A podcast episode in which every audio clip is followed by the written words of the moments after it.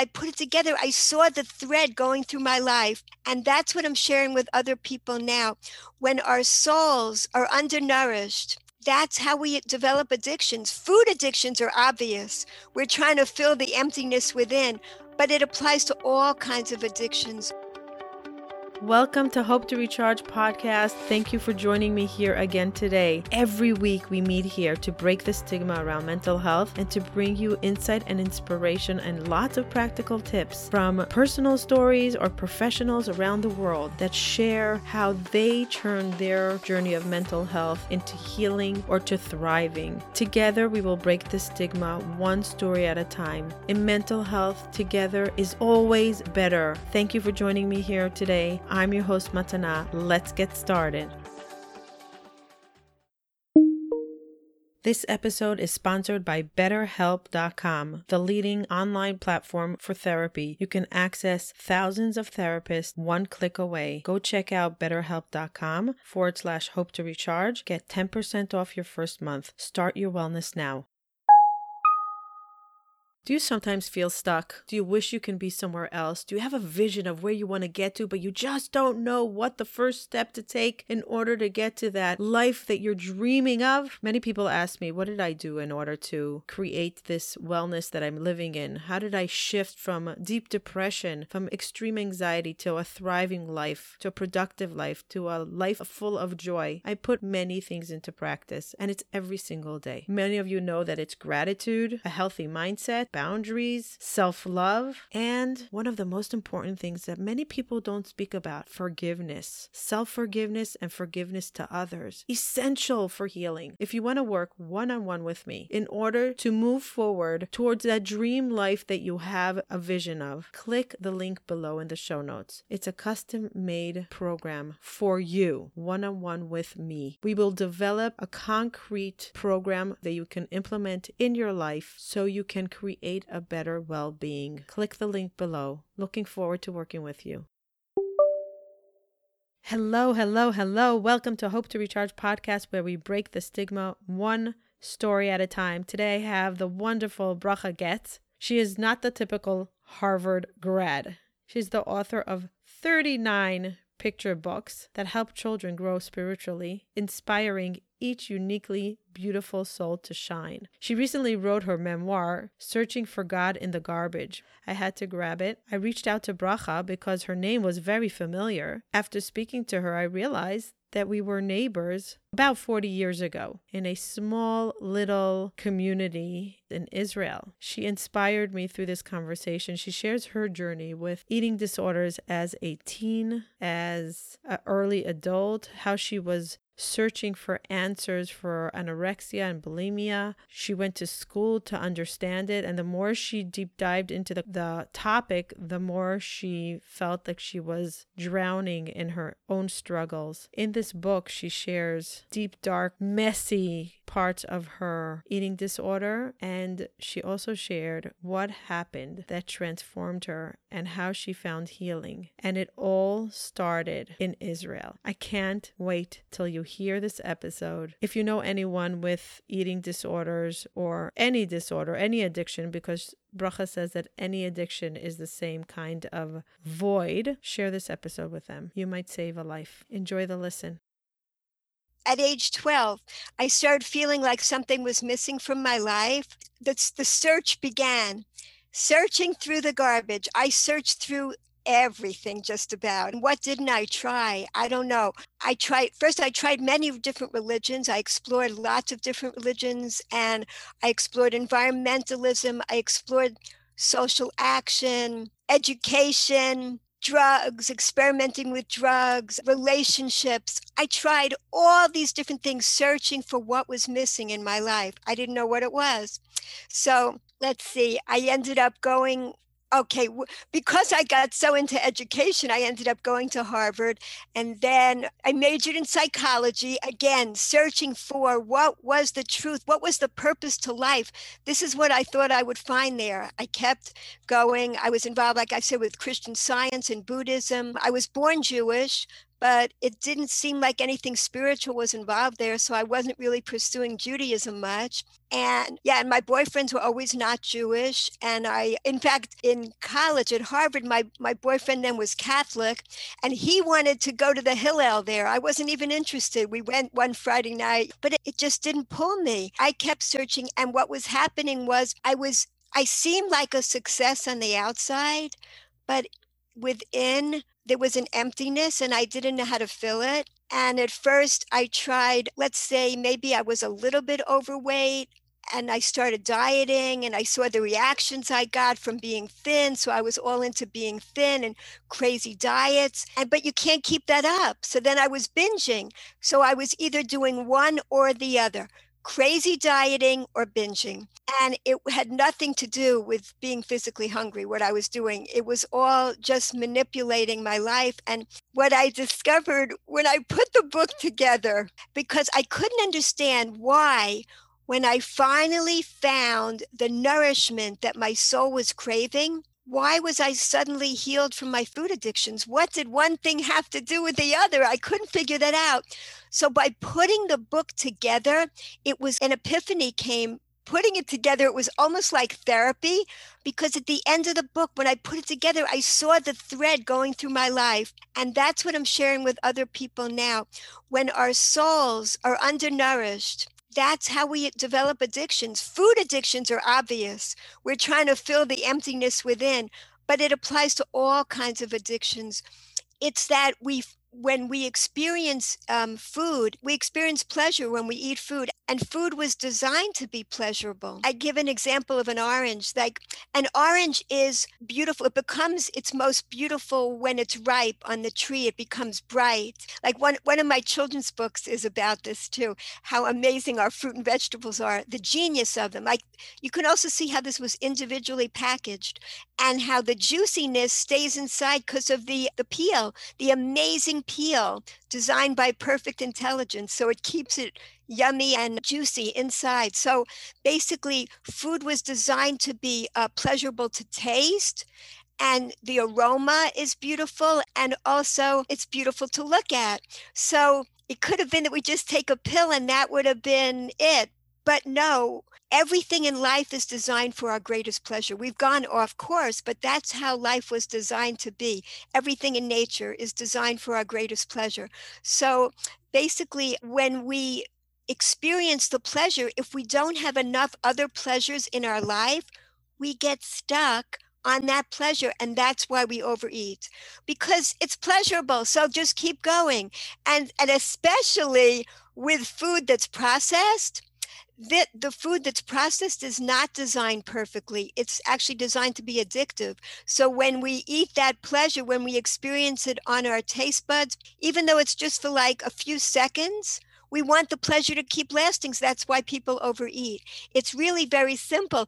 And we try to keep the pleasure going by overeating, but it's really a spiritual pleasure that we need in and the food the food was designed to uplift our souls all these physical pleasures were designed to uplift our souls. They're not just designed to uplift our bodies, they are designed to uplift our souls as well. So that's why when we bring in other pleasures, we can overcome our addictions and by uplifting our souls as well.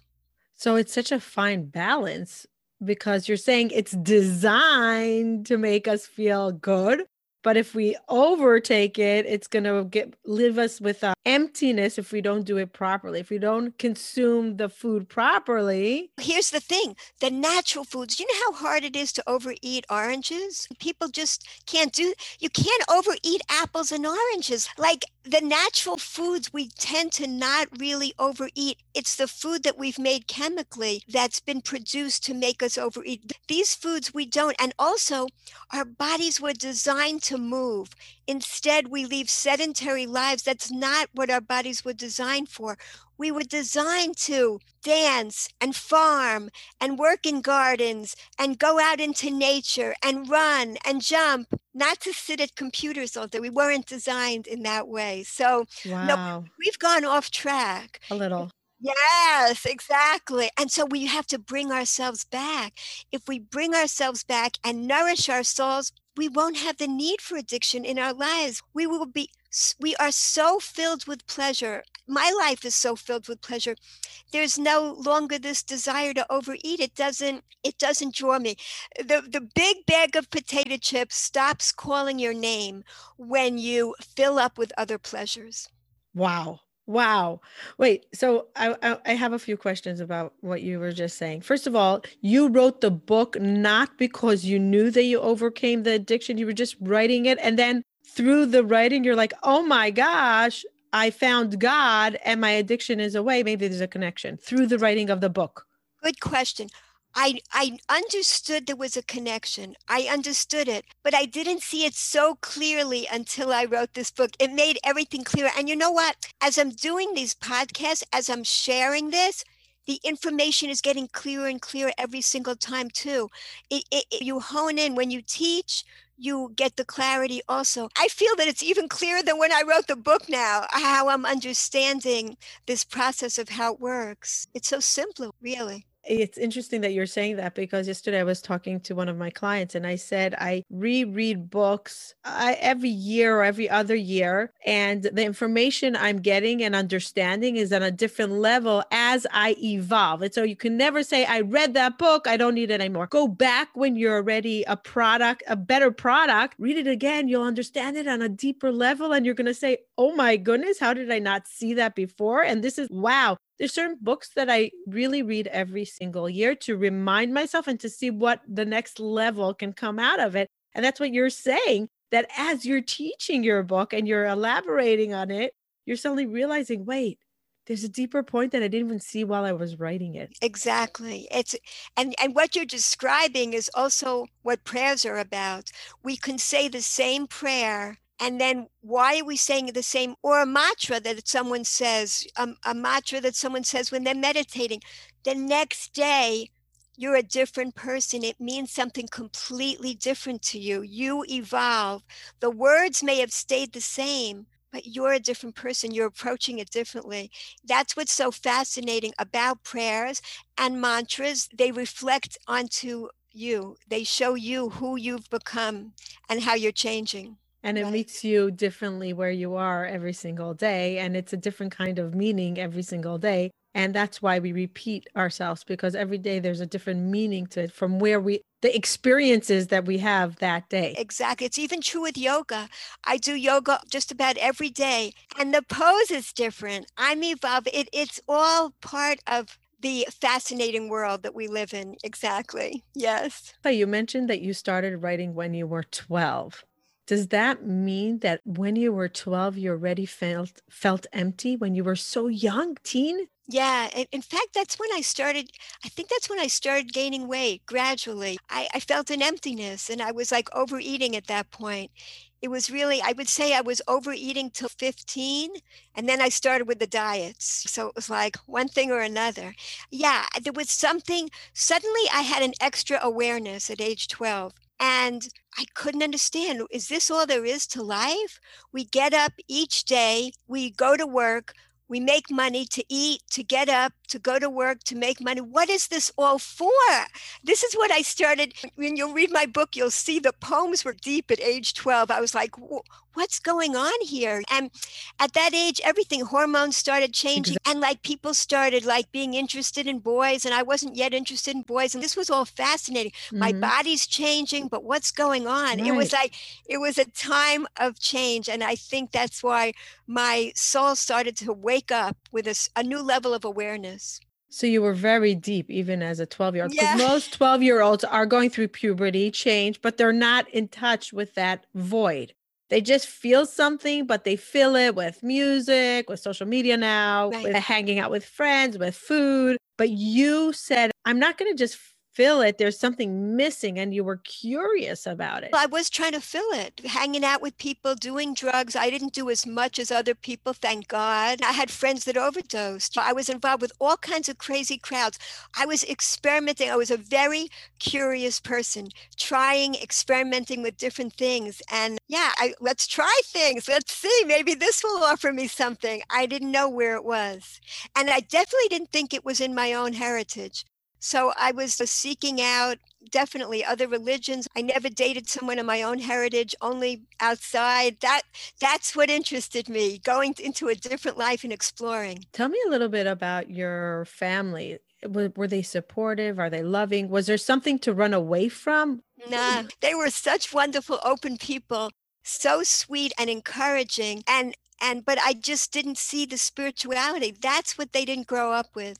They didn't have an education about our heritage. They didn't there were a few things they still did but they didn't uh, from the heritage but they they didn't know why they were doing it mm-hmm. and whatever they did do i rebelled against it who needs that mm-hmm. there's no purpose to this right. so I, I wasn't into it but they were very loving people and that's what gave me the encouragement i think to keep going and exploring and feeling that there's something more that's missing that yeah i feel that they were in- incredibly sweet people so there was no trauma no there was definitely no trauma and there was they were they had such a sweetness about them and they were very simple people not into materialism like we didn't have a big house in the suburbs we had this small apartment we didn't own anything and I was just, in fact, I was searching for nature because boy, there was like hardly any nature around where we lived in Queens, New York. But but they were they were they were very good people. Yeah. Did they understand that you're missing something? Did they feel like you were confused? Did they start try to support you? Through your eating disorder. What was that relationship between your searching and their observing it? At th- in those years, people weren't so open. They weren't into talking about it with me much. We didn't talk about feelings all that much. I felt they were very loving people, but we didn't get into deep stuff like that. In fact, I was they didn't even know where my kind of depth was coming from. Sometimes I was confusing to them. I think they were simple, sweet people. That's how I see my parents. Yeah. Wow. Wow. So it can be lonely when one of the things that I hear often from deep people that they feel very alone, that they can't share their thoughts and their depths with someone. And they're afraid that if they do, people will think they're crazy. So they're just pondering on their own. And sometimes it could be a void of not sharing it with somebody that gets you. Yeah, there, there definitely was that. And you'll see that in my poetry in the oh. beginning. It's a lot about the loneliness and it, I, how different I felt than everybody else. And how if I, when I, I'd go to a party and people are dancing and doing drugs, whatever. And I'm like, I feel more different than ever now. I'm not like these people, but who am I? Who am I like? I didn't know. I really didn't find people that were similar to me until after I graduated from Harvard, I went to medical school and I was there. I was studying to be a psychiatrist because mm-hmm. I was fascinated by the mind body connection. Right. So I went to medical school for one year. By then, oh my goodness, my my crazy eating had gone really berserk. I was doing such bizarre behaviors, which I won't even describe, but they're in the book. People say to me, How could you write about this crazy stuff? But if you don't go to the depths, then you don't get how high I was able to reach from those mm. depths. It was terrible, the crazy things I was doing. So I actually I told my boyfriend then in medical school, I really think I need to go to a psychiatrist myself. So I set myself up an appointment. I go in, he was a Japanese psychiatrist. I go in, I said, I'm in medical school, but I feel like I need to be in a mental hospital now. I'm like doing such crazy stuff. I told him what I was doing, and he said to me, I told him also that I had planned to go to Israel for the summer. My I, my my parents actually arranged for me to volunteer at Hadassah Hospital for six weeks. So I told him that I'm going to go to, the, to, to um, Israel for the summer and everything. He goes, I think you're crazier than you are. He said to me, This is what he said. He said, I think there's something missing from you spiritually. And you know what? I think you're going to find it in Israel. That is what this Japanese psychiatrist said to me. It was the weirdest mm, thing. I put this in the book too. It was the strangest thing. And I ended up not going back. Uh, we just had this one visit with this. He was like, he was a counselor to the the students. You could go to meet with him. I ended up going for six weeks. Before I went, my mother said to me, do whatever you want in Israel, but just don't contact this religious fanatic. I known him since kindergarten. We had grown up together. He became religious. And she said, just don't contact him. Do whatever else you want. So, of course, my rebellious self, right away, I contact him. I sent him one of those aerograms people used to have. I wrote him a letter. I said, I am studying to be a psychiatrist, but I don't even know, I wouldn't know how to help my clients. I don't know what the purpose of life is. So he wrote back to me. He said, forget about your clients. You need to know. So when you come, I'll meet you at Hadassah Hospital and I'll take you to some schools where you could learn about the purpose of life. How old were you? I was um 22. Oh, so young. I went, he met me at the cafeteria at Hadassah Hospital, and he met me the first week I got there. I was counseling families on the oncology ward at Hadassah. Mm-hmm. He met me and we went to he took me to a school called and another called these are two schools for like late beginners wanting to learn in depth searchers about wanting to know about their heritage in judaism yeah. so i got there and I don't even know what they were talking about. I didn't know half the words. It's like some things were in Hebrew. And I'm sitting there. I was drawing pictures. I love to draw creatures. And I'm sitting there doodling while I'm listening. And I still have the picture I drew of a creature jumping off the top of the world, screaming, Yay! Like I felt like I found what I was looking for. Now, I had found pieces of truth in other religions too. Parts of Buddhism, parts of Christian science, they all helped to elevate my soul in different ways. And in fact, when I got involved with Buddhism and Christian science, it got me away from the drug scene and more into education. Mm-hmm. So these were things that lifted me up but they didn't fit like the perfect puzzle piece of that day when I got there and I started learning about Torah in depth. It was like, it was an incredible experience that my soul reacted to. It's as if it activated my soul. It's as if that's what happened. It got activated and it was like all charged mm. to, to learn more. So I studied, and within another week, I moved out of the Hadassah dorms and into um, the dorms of Or Oh, really? And I was spending all day there learning, learning, and also doing good deeds for people that came up. I would love to do that in the community, or else I was learning. That's all I was doing. And I not only did I love what I was learning, I loved the people there. They were the idealistic people like me that were searchers. So I was right away with all these people that I could relate to. It was an amazing experience. Besides the teachers, I love the students. These were the people I was really craving to be with forever. And yeah. right away, you was like, okay, because you were searching for meaning. You kept on saying, I don't understand what the purpose of life. When you got to Ohr Somayach, you suddenly, I, what I'm visualizing is the matrix, you suddenly get plugged in and the data is coming through. Yes. Like you were just yes. get receiving the data that you were yes searching and craving and it was just like everything was making sense because you were plugged in there Exactly. And you know what? I feel that addicts, people that have different addictions, are more exposed souls. So I was a very exposed soul. I was a soul. I believe that people with addictions sensitive are sensitive and they feel this emptiness. They're aware of the emptiness. There are many people that are unaware of the inner emptiness they're feeling. Right. right Some right. of my relatives, in fact. So basically, I think that people that have addictions they want that pleasure. They want that greater, more lasting pleasure in life. This is why they have become addicts. I deeply believe that. And so I was acting it out through these addictions. And believe me, in the beginning, when I got there, I was still doing these crazy things with the food. But once it became integrated, that's when it changed. It wasn't like I stopped doing the crazy things the minute I got there. No, for weeks and months it was still happening, but it gradually suddenly I noticed what happened. Oh, I'm no longer doing these crazy things anymore. Yes. Wow. Did you ever get diagnosed for anorexia or bulimia or anything like that? Or you right. self diagnosed yourself? Yeah, I never got diagnosed. I thank God never got so skinny that it was a health issue because I, I was doing the opposite. I was binging or I was starving myself. So one or the other kept kept me from having a really severe health problem in that way. Yeah, thank God. I think I weighed at my lowest, I, and that's in the book. I think I weighed 95 pounds, which was pretty skinny, but it wasn't like. So we have some teens. This is actually Teen Month that we're talking about mental health by teens.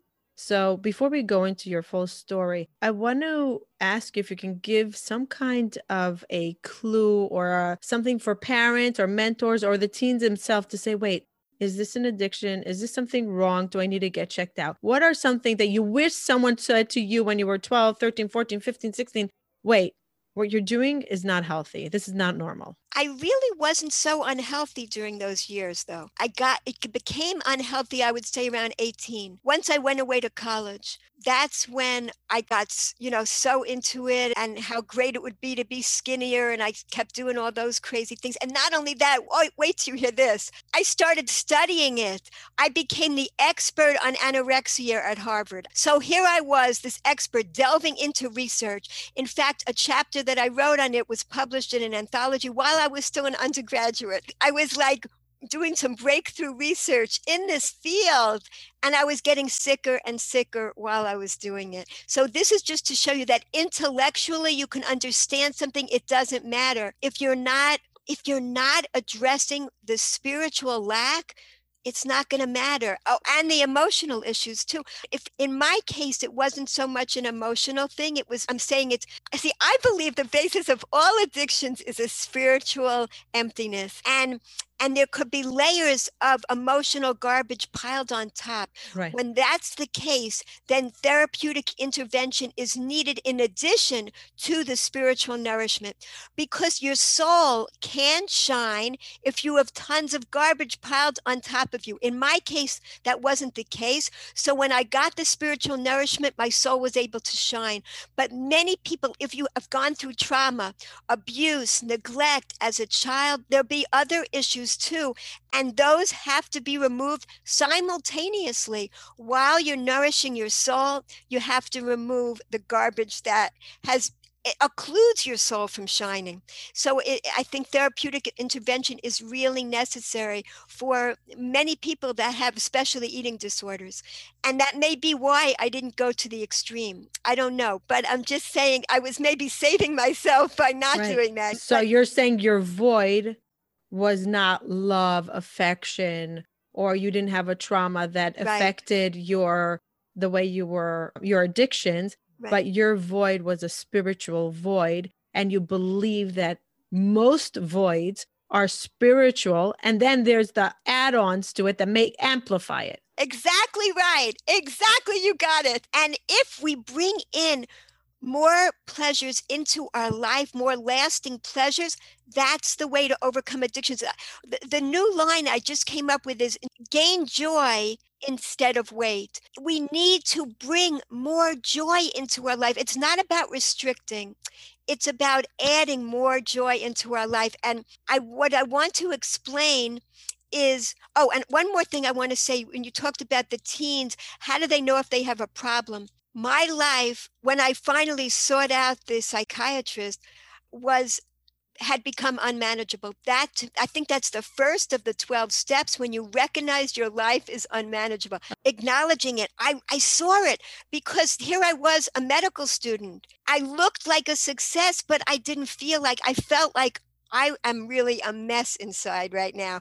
And so I knew that my life had become unmanageable. My mm-hmm. behaviors were bizarre. I was doing crazy things. It was taking up so much of my mental and emotional energy, this disordered way of eating. And it was using up so much that I was before could spend on intellectual studies or things like that. It was taking up way too much space in my life.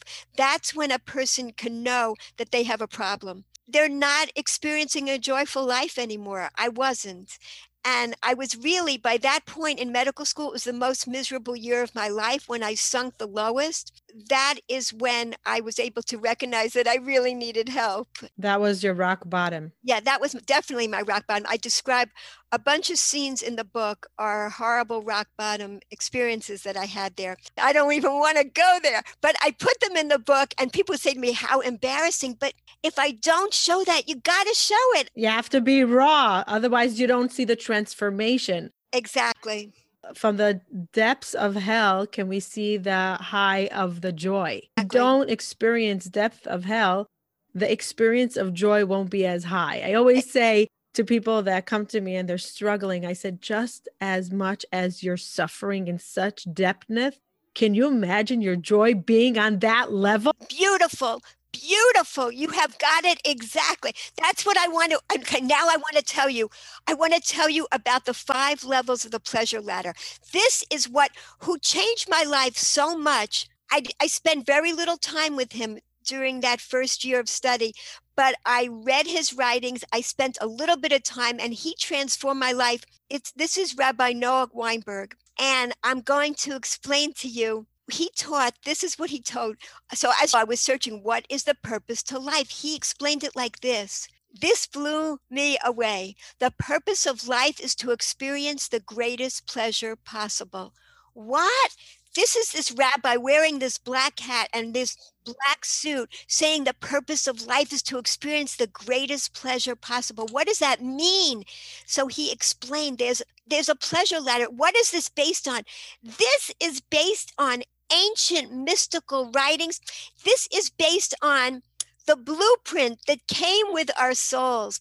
The five levels, this is something I just discovered this past Passover when I was studying this. The five levels of the human soul, what I believe is, I wasn't taught this, but I saw the connection. They seem to correspond to the five levels on the pleasure ladder. So here we go. The lowest level of the human soul is the, the part of the soul that attaches to the physical body. So th- when we experience all these sensual pleasures, uplifts our soul. At the same time, when we experience the natural, wonderful, brilliant foods that were designed for us, when we experience music, when we experience nature, these things were all designed to fill us with pleasure. So here we go. Now up the ladder. The next level up, the second rung on the pleasure ladder, which brings us even more pleasure, is love. And what is this Jewish definition that Rabbi Weinberg taught?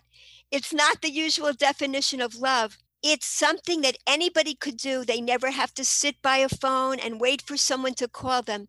It involves focusing on what you appreciate about someone else, focusing on the virtues of somebody else. So we could bring that into our lives at any moment.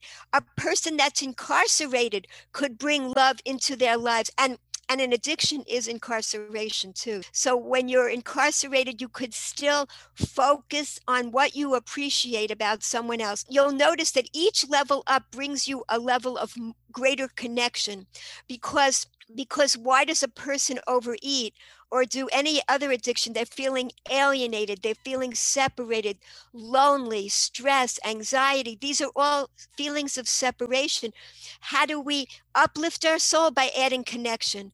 On the physical level, by we're connecting to an apple. An apple is bringing us joy, uplifting our soul or we're connecting to another being now on the second level. What do we appreciate about someone else? Okay, the third level is meaning when we bring more meaning into our lives, we are filled with an even more lasting pleasure and a greater connection out into the larger community. And what is even higher than that? Creativity. With creativity, we tap into the creative flow of the universe. We bring out what's creative inside of us, what's uniquely us, and we bring it and share it into the world. God's gift that He gave is individuals. Exactly. When we are being creative, you don't feel like eating or even sleeping. You're in the zone of creativity and it's a tremendous lasting pleasure. We're, That's why it's so godly because ex- we're bringing a part of God into the universe through us. We're like the funnel of God. Exactly, exactly. And we and we are emulating God. Through each level up, we emulate God even more, being more godlike by doing right. these things. And exposing his greatness through us. Exactly. Right. All the physical things, when we on back on this level, we are bringing up the spark of divinity that's in the apple. When we eat it with gratitude, that's the thing. Gratitude is the it's the ticket. It's the ticket that gives us that takes us from one level to the next. Without the gratitude we're just stuffing our faces and finishing up the bag of potato chips. But again, the more natural foods that we eat, the more they fill us up in the way that they were meant to and they bring us gratitude so much more than eating these phony things from that are made with chemicals. Basically oh the highest level is transcendence. What does that mean? It's the awe and bliss that you feel under a starry sky at night. It's when you know that you're a part of the universe. It's when you are connected to the greater whole, when the veil of separation between everybody and everything is lifted and we feel connection with everybody. That is really it's a state let me explain that the highest two states transcendence and creativity are not states that we can sustain on a long-term basis. Yeah. we would burn out by being creative all the time and we're not in a state of transcendence all the time. But we get glimpses of these states like we get when we observe the sabbath we get a glimpse of transcendence, of awe and bliss. But we don't stay there. It's not where we are all the time. Even on the Sabbath, we're not in that state all the time. The, the states that we're mainly in most of our lives are the three lowest levels physical pleasures, the pleasures of love, and the pleasures of meaning.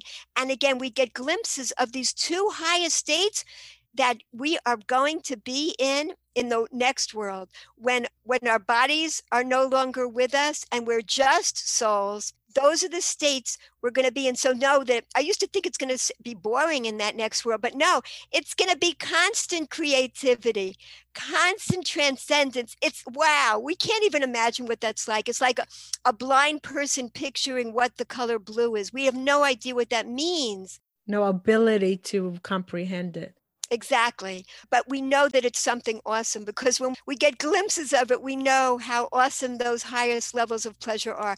Those are the most lasting pleasures. And whenever we've experienced them, they stay with us forever. The feeling of creativity and transcendence. We can go back to that night under the stars forever. It stays with us. But what we're mainly on are these three lower levels and we can continue to bring these pleasures into our lives. The reason we overeat or do other addictions is a sense of scarcity. We have a sense that there's not enough pleasure in our life. This understanding about the pleasure ladder shows you that there's an abundance of pleasure. The world was designed for our for us to experience the greatest pleasure. Why do people have children? What do we want for our children? We want our children to experience the greatest pleasure possible in life. So that's what the Almighty that created and designed us wants for us to experience the greatest pleasure possible, to uplift our souls. We're here in a physical world to uplift our souls through the physical elements we, with which we interact. Thank you for sharing the five layers because I've never five stages. Is it five layers or five stages? What do you call it? Uh, five levels, right? Levels, That's what it's five called, levels. right? And as you were saying the last one, I was, oh my goodness, this the last one, you know what it is? Clarity. It's clarity. Beautiful. You just have a vision of clarity, and we don't always have clarity. Beautiful. And why it says and there is no joy than removal of doubt and reach and getting to clarity. Why does it say there is no greater joy? There is no greater joy. That saying, there is no greater joy than removing doubt and getting exactly. to clarity. Why? Because it's the highest level of connection, which is clarity. And how Beautiful. often do we have clarity? Not often and we search for clarity all the time through meaning through all the art for through nature. We because we just want to understand clarity. And when we have that orgasmic experience and i call it orgasmic because it's short lived right? It's short lived that little joy of clarity. But that's why it says that there's no greater joy than that. Lasts with us. It stays with us though. We don't stay in that state, but you remember it forever. And we try to go back to there exactly. and then we come down and we hope that we go back and then we and the journey of life we go up and down and up and down. Beautiful. and then we reach that and one of the things that I always say that if I had one thing, I would love clarity. And I never understood why it was something that I wanted awesome. so badly. The whys, the why. I want clarity.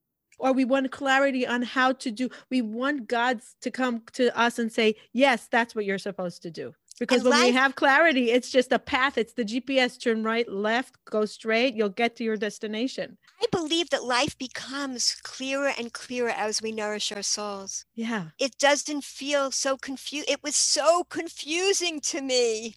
And it's just not like that anymore. And now, with my soul filled up like this, I don't need that much food. I just need a little bit of food every day and nutritious food. You just don't need all that because you're full all the time with gratitude for life. It changes everything.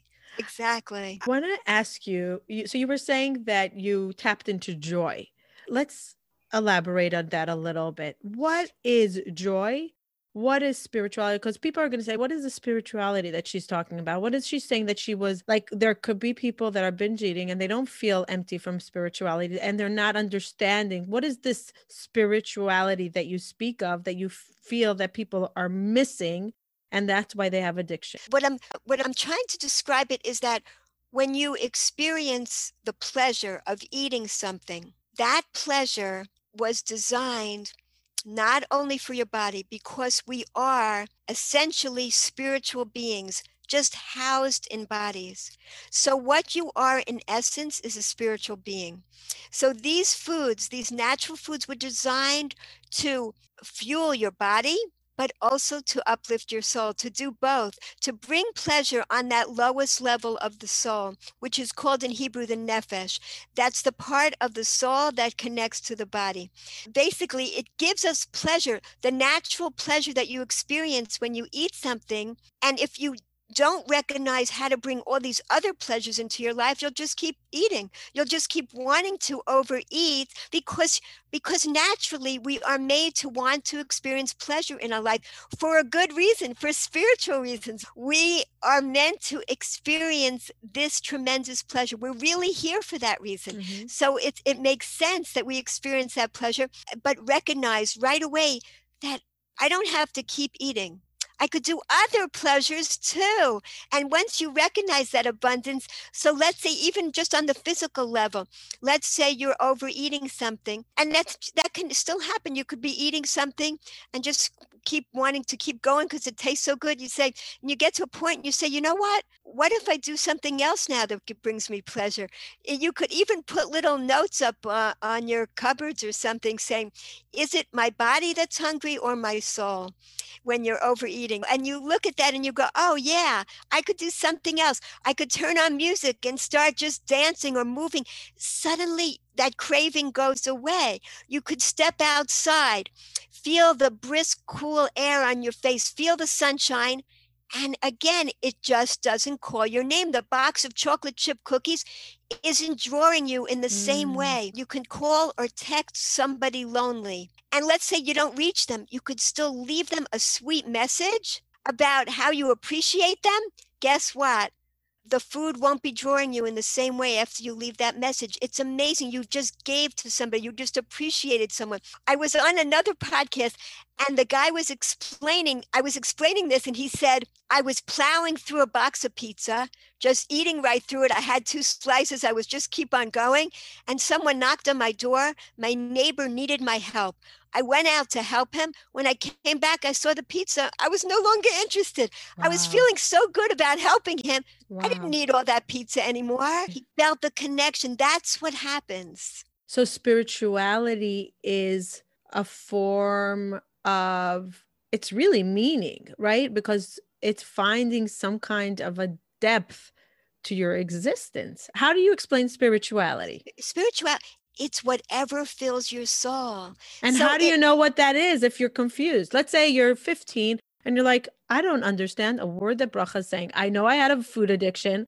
I know I love food. I know I binge eat. I, I might be even anorexic or bulimic. I throw up every time. I feel guilty. I hate myself. I can't look in the mirror, all that. And for the life of me, I don't know what bracha is saying. What the uh, heck is spiritual? Good point. You the way to test it is how do you feel afterwards? Then you'll know what are you left with? What lasting pleasure are you left with? When you finish the bag of potato chips, do you feel uplifted? Like you want to just go help the world and shine your soul? Is your soul shining? You know what it feels like to be joyful. Is that how you feel afterwards? Once you've finished up every last crumb and every little piece, every little speck of salt in the bag of the potato chips, how do you feel? It just a certain level of awareness. A person knows how they feel, how they're left feeling afterwards. How do you feel after you've had a couple of oranges? Uplifted. It's like an awesome feeling if you it, it's connecting to gratitude are you left with a grateful feeling let's put it that way are you left feeling grateful toward life that's a very clear way to say it if you are filled with gratitude afterwards then you know you have fed your hungry soul but Brach, I think that's an extra step. I preach gratitude and I, I live gratitude and the way i healed one of the biggest steps that i healed from depression was through practicing gratitude the law of attraction learning it rewiring my mind. I literally don't go a day without practicing a gratitude meditation in the morning and the at night. I was talking about nishmat how i just i live nishmat and it's part of my existence. And people often ask me what are you on? I said i'm on the vitamin of gratitude just tap into it. But people say to me, I don't understand. I could say it, I don't feel it. They don't feel the gratitude. Their mind understands it, but they don't feel grateful. And what is that disconnect because i know and once you tap into gratitude it's the it's the highest level of connection to god like you just feel God in your, your, constantly and it's a constant hug from God and it's this it's like the matrix you want to be plugged in constantly right? Yes. But people say to me I know what you're saying but I don't feel it. Yes. So there's all kinds of exercises to do to increase gratitude. Anything any I, I also of course want to mention movement movement is so important. Exercise, it gets those endorphins flowing. Yes, yes. It's really hard not to feel gratitude after you've been dancing right. or running or jumping. It's it just fills you up. It fills your body with really delightful chemicals, the good kind, the natural kind that we're right. intended to make. But other exercises, there's all kinds of things. I know that with my children, every night we would go to bed and we would say something that you're grateful for that happened that day. But but uh, everybody could do that many people keep they see that people have gotten happier from gratitude journals. Every night three things they write down they're grateful for.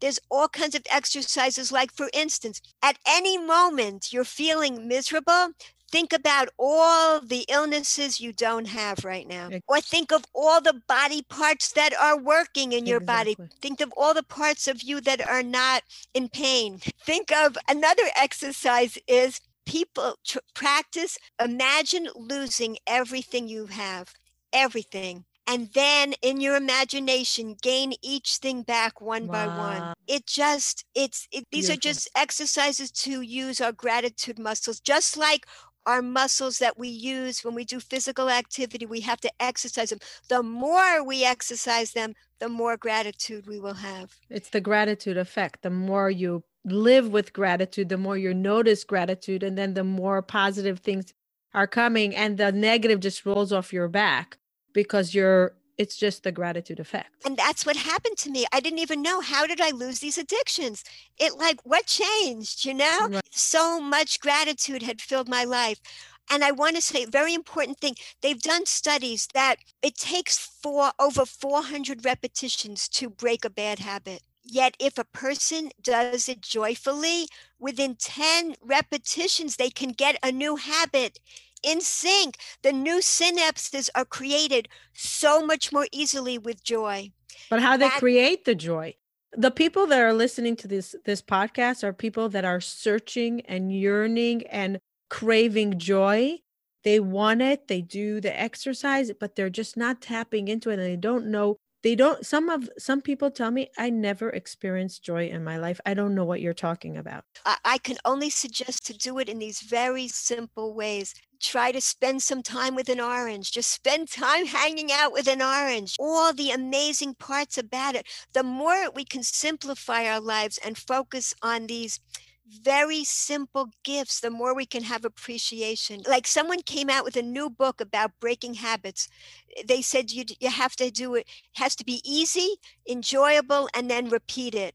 I say it's just one enjoyable because that covers everything. Enjoyable makes it easy, and enjoyable makes you want to repeat it. So if you practice gratitude exercise, just practice it. It's it brings more joy to your life and you'll want to repeat it so it becomes a new habit of practicing gratitude it's about making it into a habit in your life and and don't be down on yourself for all the time you spend being miserable it's understandable because anybody that experience trauma in their life we nobody stands in the shoes of anybody else nobody could judge it it it it, it changes the nervous system it affects it it gets into the body it's hard to get it out of the body any moment that you're not miserable is a miracle it, it, enjoy that one mm. moment of joy and then try to spread it out into more but don't be hard on yourself for being right. miserable it, your body was rewired from the trauma and there are different therapeutic methods to get better from it but any moment of joy you have is something to celebrate. It's a great victory. It's, it's very yeah. true. So ever since that year in israel you stopped your binge eating and your horrible eating habits and all of your food addictions? Like it was gone? it, it it's basically gone it comes up so rarely let's say i'm at a wedding and i don't feel comfortable i don't know the people like not now i'm not going anywhere but let's say it's not the pandemic and you have this big smorgasbord buffet, yeah. buffet and and I don't know anybody. I can't, no one I want to talk to. I feel awkward. I can feel myself starting to overeat. I can feel that happening. I have to remind myself, mm. connect with somebody. There must be somebody here that wants me to talk to them, somebody I find that's also standing around, not knowing anybody. Look for a way to appreciate someone or find meaning. Don't just focus on the food. Now you've had enough. Wow. Now let's move on to another level of pleasure. I talk myself into that. It doesn't happen often, but it, it I can still get back to that headspace where I might st- start overeating at a thing like that. Now that's how I can remember what it felt like to be in that state of binging, which was a scarier place to me than the dieting place. That that uncontrollable binging was really a nutty place for me to be. Yeah. So yeah. what you're saying basically is, and I don't know if you said this in the book because I didn't read the book yet, that when we don't feel belonging, we find pleasure through our senses, through either smell, touch, feel, food. Like we're trying to feel ourselves when we don't feel belonging. Yes, belonging and connection. Or exactly. We need to feel that. We feel alone, alienated, all those feelings. And then we just keep trying to stick the pleasure into our mm-hmm, mouths, mm-hmm. stuff mm-hmm. our faces. But there's so many other ways to get pleasure. We have to remind ourselves, oh, yeah, I need more pleasure right now. Maybe, or maybe I should just leave the smorgasbord, step outside and spend some time in nature. Whatever I do, do something different that can also bring you pleasure. We just get in the bad habit. People that are in the habit of overeating or whatever their addiction they're involved with, they got stuck there. They got imprisoned there because it brings them uh, what Rabbi Weinberg used to say is, it brings you comfort. This blew our minds. Comfort is the opposite of pleasure. What does he mean? He, he would say, pain is not the opposite of pleasure. There could be pain involved in pleasure. When you climb a mountain, you want the challenge, you want discomfort or pain could be involved. You want that. Or when you're exercising, there's some discomfort. That could be a part of pleasure. Or giving birth, there's plenty of pain involved. But Comfort stops us from reaching for pleasure. When I'm stuffing my face. Wow, there's no more inspiration because we're plateauing like a heartbeat. Exactly. Stops or it plateaus. That's exactly. comfort, rest. Oh my goodness. Wow. It blows my that he, he expanded my consciousness. It's comfort that stops us from pleasure. That's really it's kind of sense it's the opposite in that sense. Exactly. What's your Yes. highest moments of joy nowadays? When you want to say, like, I experience the most highest moments of joy, where do you find that? I would say it's seeing my children be awesome parents, passing on wisdom into their lives, seeing I guess it's what I guess it's what we said. What is the greatest pleasure when we see our children experiencing the greatest pleasure possible? So passing it on and just feeling so good about that feeling. And this is also a tremendous pleasure in my life. This makes my soul shine, sharing this wisdom that I got from Rabbi Noach Weinberg and and that he got from the most ancient mystical teachings that that were the blueprint of our souls. So this is like the basis. It's so important to keep sharing this vital information that the world needs. Addictions are so widespread. Because you're doing meaning for your suffering from your binge eating. That's the third. Yes. Creativity is the fourth, right? And the highest form is tra- transcendence and clarity. And it's, I, I see it as the word yichud with Hashem. The word, that's the word for the highest level. Are you serious? That's the level, that's what it's called. The highest level of the soul is called yichud. That's exactly Yeah, right. How do you say it in English? You, Unity. Oh my God. It just came to me now. I'm like, I just see Yichud because it's just one clarity. That- wow.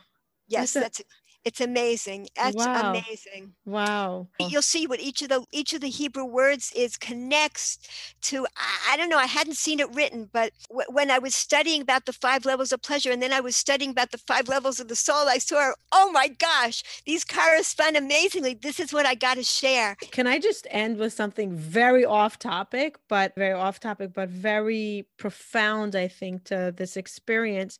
How we can elevate. I always say that when you're one with your spouse, when you're having that yichud, that connection, it's not a sexual orgasm. It's a spiritual connection that no physical orgasm can get to there. And I feel when I feel and find God, it's in those places of oneness in a spiritual connection. Yes, Swing it through physical. And that's what you were Yes. saying before. it, it's one of the things listed that Rabbi Weinberg lists. Intimacy with your partner is on the level of nefesh. It uplifts your body and your soul so that you are connecting exactly. And and it And it's called in Hebrew yichud. that's right. that you're right. you become one. I, I often say when you feel that spiritual soul connection, you can't explain it in words. You just Right. can't bring it down to words. And it's something that is so spiritual and so high. And you're not there all the time, Right. as you said, but you Right. remember it and you try to go back and you bring from those experiences down to where you are now and you go up and down and shift. Yes. Wow. Yes. Bracha, yes. what? Oh my goodness. This is like amazing. Thank you so much for helping us find joy, understanding spirituality and what is a void? What does a void come from? And it's so important to understand why addictions happen, what is absence and what is missing inside us, and to start asking the questions. You know that you can only have a good answer when you have a good question, right? Yes, uh, you are a real gift. I am so grateful for this opportunity and for how you resonate so deeply. It's such a joy. Thank you. Thank you very much. I have I always ask my guests to leave us with one insight at the end because this podcast is to give hope to those that are really trying to find hope and to live another day or to get through life. What does hope mean to you? Hope is your soul.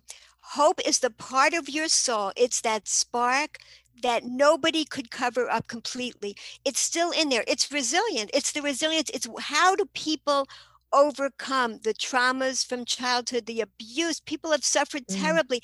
It's it that is the hope.